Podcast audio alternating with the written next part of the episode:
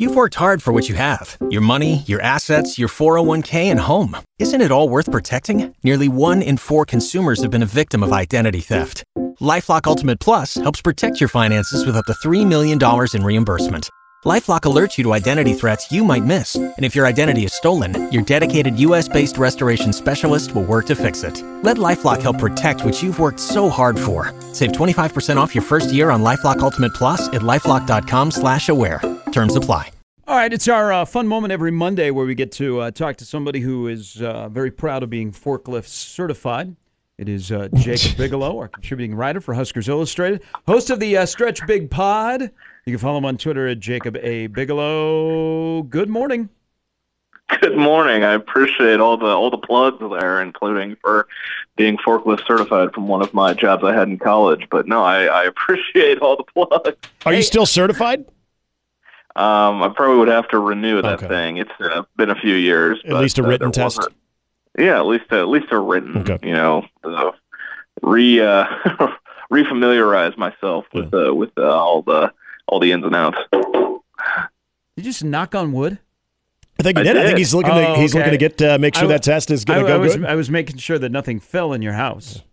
No, no, no, no, no. Nothing fell. Okay. That was me. That was me knocking. Hey, so this is a little bit of a rant by me, but I, I want to pass this out so it becomes a rant by you if you're following what I'm putting down. It has a little bit to do with Saturday night and two Bellevue West kids who are really, really good. Does it seem to you we we and it's not just a basketball thing. Maybe maybe it's more of a basketball thing, but we have so many talented athletes, high school athletes that go elsewhere because maybe they wanted to get away from home. There wasn't the right fit to stay and, and play in state.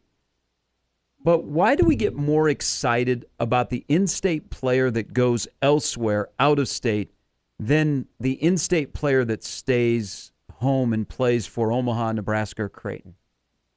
I could be completely off. I it just it's something I thought about for a while. Maybe I'm just reading situations differently. I I I just have to throw it out there and see what you think.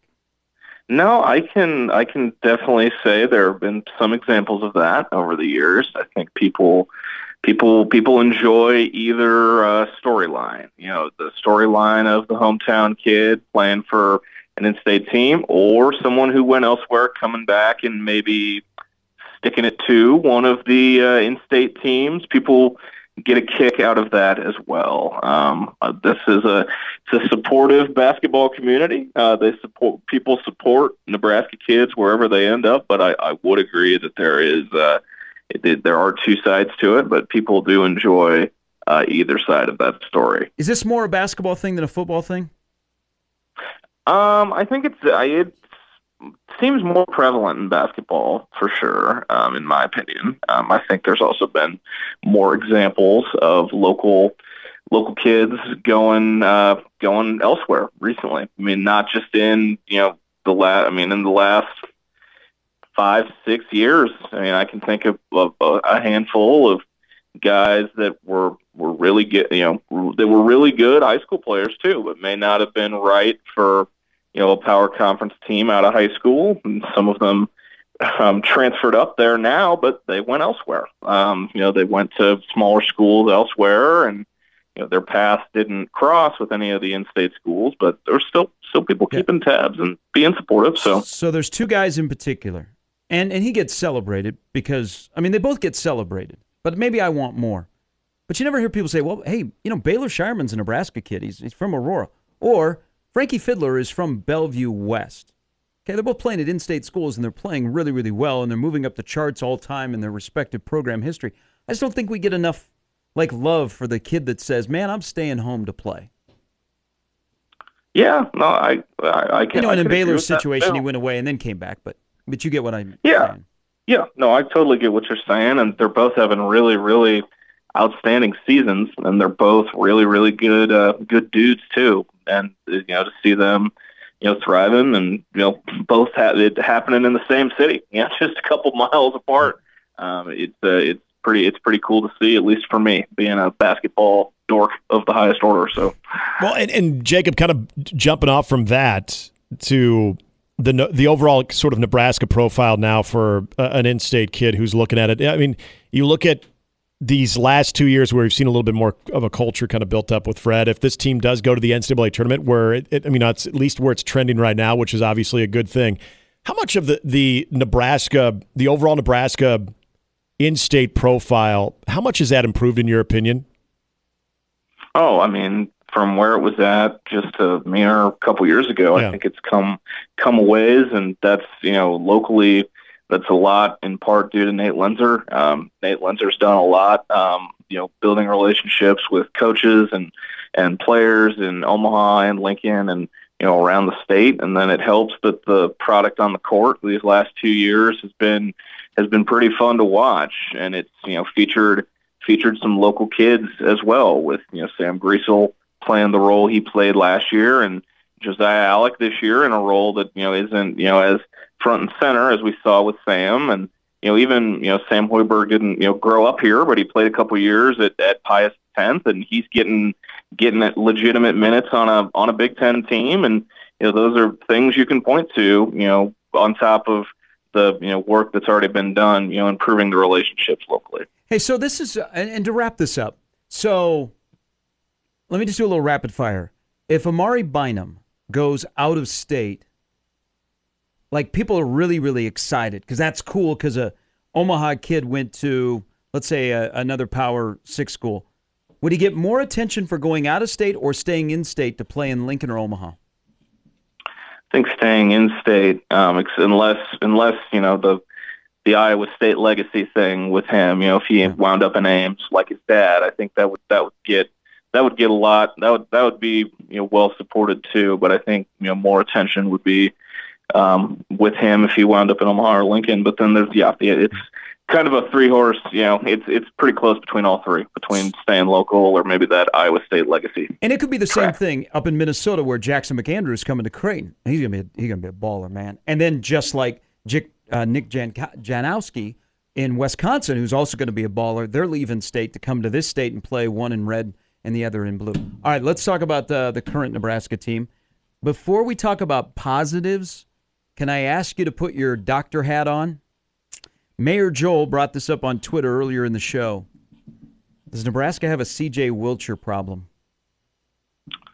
Uh, I mean, he's he's definitely gone a little cold. Um, I, one of my favorite uh, Big Ten Twitter followers said that you know the rest of the Big Ten shut the water off for him. Um, if you look at his box score uh, over the last couple games, but I mean that's you know unfor- it's an unfortunate uh, reality of you know some guys can be on hot streaks and then you know they they move up on scouting reports and you know they become more of a priority defensively and they they can you know go cold and I, I think that's what's happened uh, with CJ. I, I wouldn't say it, he's been a he's been a problem, but I know it's definitely a little different from the the hot streak he was on. But I think that's in part due to you know law of averages. You, you know, shooting comes and goes, and but shoot or shoot regardless. Um, and also, a, you know, a testament to you know the hot streak he was on, making him more of a you know priority on on some defensive scouting reports. Well, So, so one of so since the Wisconsin game, excuse me, Nick, one of fifteen from beyond the arc, two for fifteen from beyond the arc, uh, five of twenty-three, had twenty-two in that Wisconsin game, fourteen in the next four. Yeah, I mean, I, yeah, I knew that. I knew it was not a not a pretty picture, but uh, I mean, they. Uh, I mean, obviously, you want to see you know something. You want to see some kind of production from your your sixth man, your first guy off the bench. But uh, thankfully, you know, then at least in these uh, couple home games, you know, it hasn't been uh, glaring, and it hasn't led to any you know any loss losses.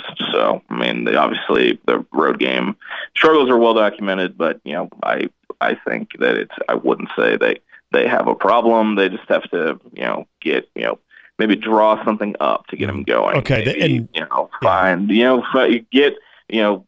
Give it, give it a diagnosis. You know, draw something. Draw, you know, if he's checking in, draw something up out of a timeout. Draw, I don't know, something, something along those lines. But I know, you know, I it I know the numbers haven't looked like they did during that run, but I'm not, you know, after these last couple games, I'm not thinking, man, CJ Wilcher. Like, that's not on my front brain at all. Yeah, and I, I kind of agreed with you know what Joel was saying, where it maybe and the word was used maybe regression, and I think it's fair. He peaked obviously with that role, which I think has been so good, Jacob, in that Wisconsin game, and then now when he comes off of a screen, there's a defender right there it almost seems like he's spending more time with the basketball and trying to create. I, just is that, in your opinion, is that kind of a product of? I don't even want to say frustration, but him trying to find a shot elsewhere than what he was getting. It, really here in the first half of the season, where he was coming off of screens, he was coming off of a pick, and he was getting some open looks. Now that's closing down on him, and so he's trying to create, which hasn't been his strength when he's been in Nebraska. Yeah, no, I would agree with that, and you know, it's you know you you're you when you're in a when you're in a rut you're obviously trying to find anything you can. And you know sometimes it just takes seeing one or maybe two go through to you know at least get your you know mentally feel like you're you know back on the right track. I would agree. He's been kind of you know looking to sometimes maybe do too much to find a shot. But mm-hmm. i mean it's you know i think that I think down the stretch here, you know, there's there's some you know some matchups where I you know we'll we'll see we'll see him you know you know I'm not saying he's going to come back to dropping 15 to 20, but you know he'll he'll hit a couple here and there you know down the stretch. I think. So with that said, as they hit the stretch where they got five games, they got three on the road. Uh, Wednesday night at Assembly Hall. That Minnesota game next Sunday late afternoon at PBA will be another big. I mean, they're all big for Nebraska in terms of staying in the tournament. So while yeah. CJ has struggled over the last four, are we seeing the emergence that yeah, Rienk Mast leads in points, rebounds, and assists, but this is at the end of the day Juwan Gary's team? That's what it feels like to me. Um, I, you know, I've been following. You know, I, I check. I, you know, I'm full on. You know, in the in the the Dork analytic websites, and uh, I've been watching Juwan Gary's meteoric rise on Evan Miyakawa's Big Ten player rankings, um, just yeah. in terms of you know importance on both offense and defense. And he's, I think he's up into the top ten now in the in the Big Ten, just on you know total you know importance to a team on you know both ends of the floor. Mm-hmm. And you know I I said it you know way early in the season that he was probably the most important player on the team. And you know we're I think we're seeing that. I think we're seeing that and then some. And I, I you know, I think you know down the stretch, you know, I'm, you know, we're going to see some. I think we're going to see some more of it. I think you know, it's Mast and Juwan, you know, playing through the post, playing through, you know, playing on the glass. You know, that's those are the two most important pieces for this team down the stretch, in my opinion. Fred mentioned this after the game on Saturday, and I want to get your thoughts. I, I know I kind of walk away from some Nebraska games thinking about Bryce Williams as you know kind of a streaky shooter and maybe a guy that gives you some offense at times. You know, he's got some athleticism, but it's not always as consistent. But Fred's been quick to point out his defense here as of late, and especially in some certain matchups. That first game against Northwestern, not so much the second game against you know how he and Sam defended Boo Buie. Do we do we not give him enough credit defensively? Is it is it more of like when we think of Bryce Williams, it's more about what he's putting up on the score sheet? Yeah, I think some people are you know getting a little caught up in in the stat line or you know the lack of you know sometimes the lack of aggressiveness on the offensive end. But I mean, he's been their go-to guy, you know, to defend uh, lead star guards, you mm-hmm. know, and for the last month or so, you know, he played against Boo really well that first game. You know, he was defending you know Bruce Thornton to start in that Ohio State game. Uh, I'm sure, um, you know, in the you know a couple of these games down the stretch, he'll have you know when they go to Michigan at the end of the year, I'm sure he'll start off on Dug McDaniel. You know, he'll get the he'll draw those assignments. You know, because you know it's it's t- can be tough for him with you know his the size differential. You know, he's a bigger guy, but you know also you know Matt Pennant that makes it pretty tough on a guard who's you know a little smaller than him. It's you know just very matchup dependent, but I think he's he's been pretty pretty good you know defensively. So let's talk about uh, Wednesday night. Uh, it's a road game, so all things are out there for uh, Nebraska. Yesterday, Indiana gets beat by Northwestern. They uh, should have uh, been given the L right away in those uniforms they wore at home. Uh, but after the game, Woodson called Malik Reneau his game awful. This is the time of the year where that Masters commercial looks very, very appealing to a lot of people. Masters commercial greater than the commercial on CBS about the tournament about to begin. Because you start thinking about, hmm, Indiana's got some limitations. You know this. You know the program pretty well. You know uh, Coach Hunter. Uh, how do we feel about Wednesday night, Nebraska's road record, Assembly Hall, and an Indiana basketball team that has very much no lack of urgency, or has a Yeah. lack of, has a lack of urgency in games that they must win, including what happened yesterday against Northwestern? Yeah, I mean Indiana is in a really awkward. They're in, I mean, there's no other way to say it. They're in a really awkward, you know, spot right now with you know the whole situation surrounding that program. Um, you know, they are you know they're not on track to. They're not on, even on you know the wrong side of the bubble for the in-state tournament. This has been a very disappointing season for them, and I I don't know what kind of atmosphere I'm expecting. You know, in Bloomington on Wednesday night. You know, that's a it's a weird it's a weird place to play. It's a very unique place to play. Everything that goes into being the visiting team there. But atmosphere wise, you know, it's gonna be you know, it's gonna be gonna be interesting. I'm not expecting it to be anything too crazy with how the way this, you know, season has gone. But we saw you know, obviously playing in, you know, night and day difference between playing at Pinnacle Bank Arena and playing on the road for this team. But I mean, Nebraska, you know, they handled Indiana. They handled Indiana here pretty well. And that was even, you know, when Kel'el Ware had a big game.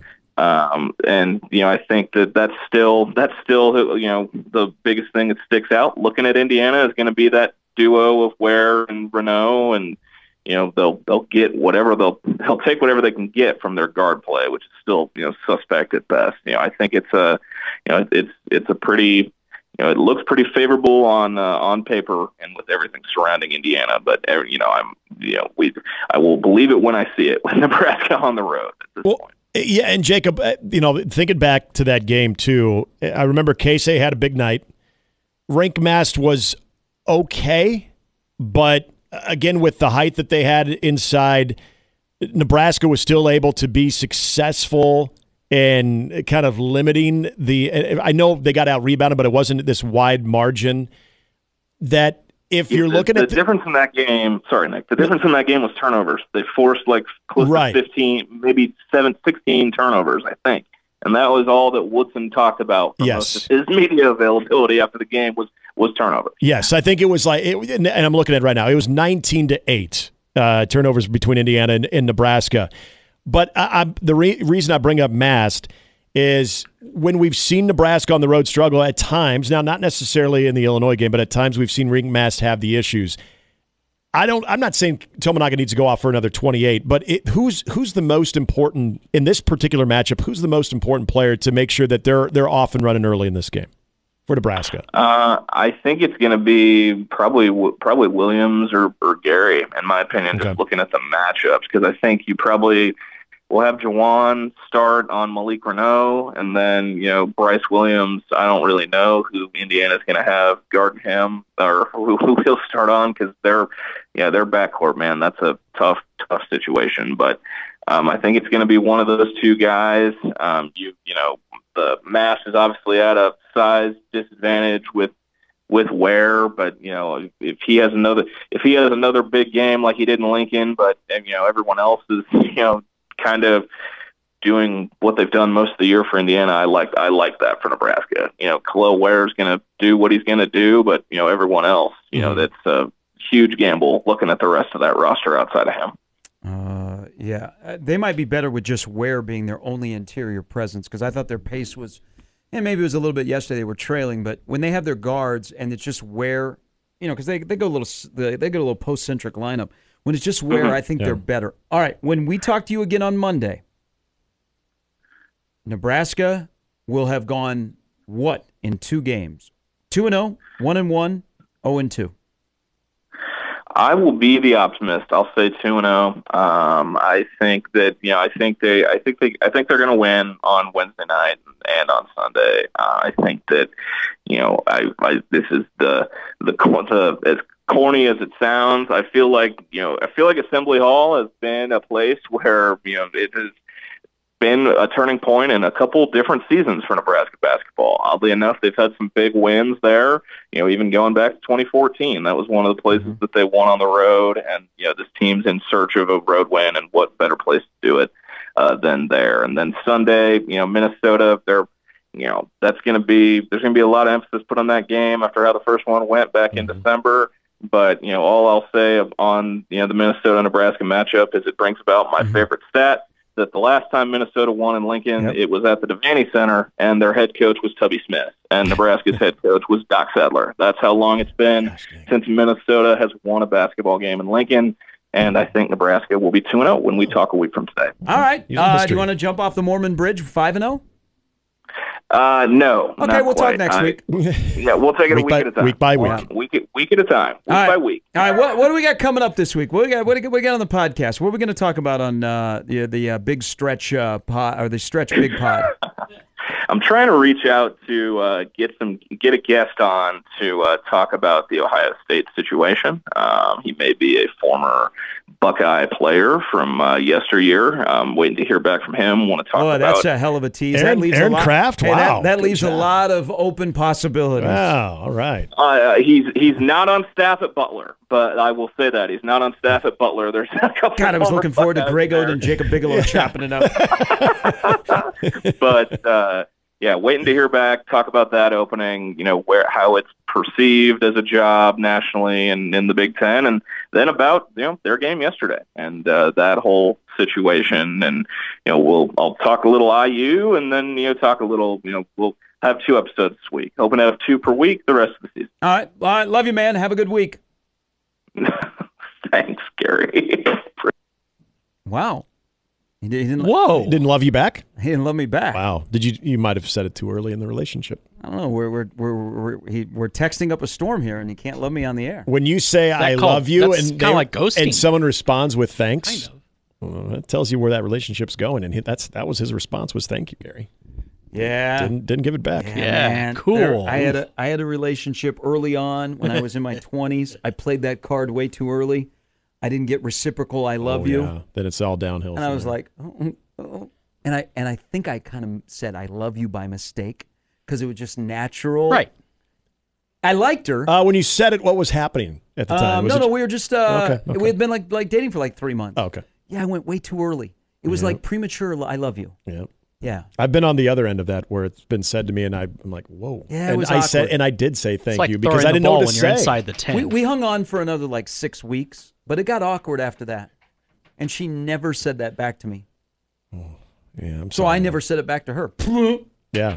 You, were you able to say, you know what? I I- can I take that back? You know what I said last week? I it was just it, w- I don't know what I was thinking. I I take that back. I, I said I said off. Yeah. I said aw thanks I one recall time. now it came out of my mouth, and I was like, "No, please." you didn't hear that. You left The, the, uh, change up nice and fat and high over the plate, didn't you? Brooklyn Nets do back. not like Jacque Vaughn. They have fired him. And his beard. 21 and 33 start. They have been just brutal of late.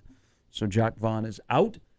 But he could lead a fast break. As you're wearing the Kansas gear today, can we Yep. just celebrate the Jacque Vaughn KU days? He'll be uh, back playing point guard along with uh, Dajuan Harris uh, this weekend for uh, KU. I could use him. All right, Amy Just uh, Use his help. joins us next on Mornings with Sharp and Hanley on 1620 The Zone. You've worked hard for what you have your money, your assets, your 401k, and home. Isn't it all worth protecting? Nearly one in four consumers have been a victim of identity theft. Lifelock Ultimate Plus helps protect your finances with up to $3 million in reimbursement. Lifelock alerts you to identity threats you might miss. And if your identity is stolen, your dedicated US based restoration specialist will work to fix it. Let Lifelock help protect what you've worked so hard for. Save 25% off your first year on Lifelock Ultimate Plus at lifelock.com slash aware. Terms apply.